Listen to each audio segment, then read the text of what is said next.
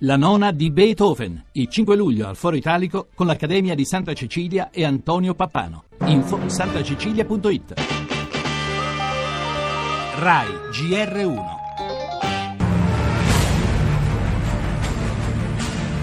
Abi geçiyorsun.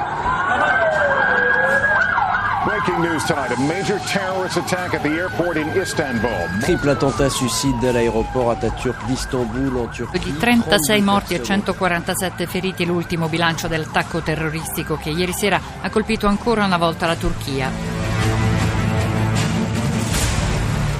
DAEŞ örgütünce Le nostre forze di sicurezza indicano che Daesh, l'ISIS, è responsabile dell'attacco terroristico. Il fatto che gli attentatori suicidi abbiano anche usato armi da fuoco ha aggravato la situazione.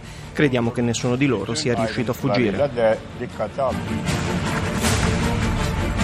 Eventi di questo genere confermano la necessità di una risposta forte e coesa tutti insieme contro la minaccia del terrorismo internazionale e dell'estremismo.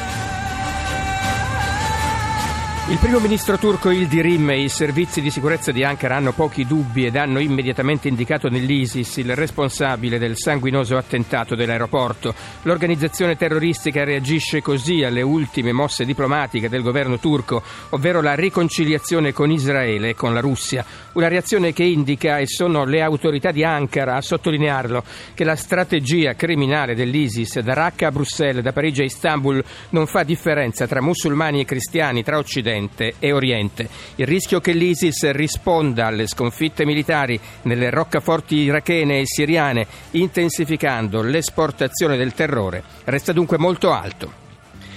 Nel nostro giornale sempre in primo piano la Brexit. Londra chiede tempo, Bruxelles vuole accelerare. Oggi il Consiglio europeo prosegue senza Cameron. Parleremo anche dei rincari di luce e gas con le polemiche dei consumatori. Ci occuperemo poi dell'ultimo caso di femminicidio, quello di Modena.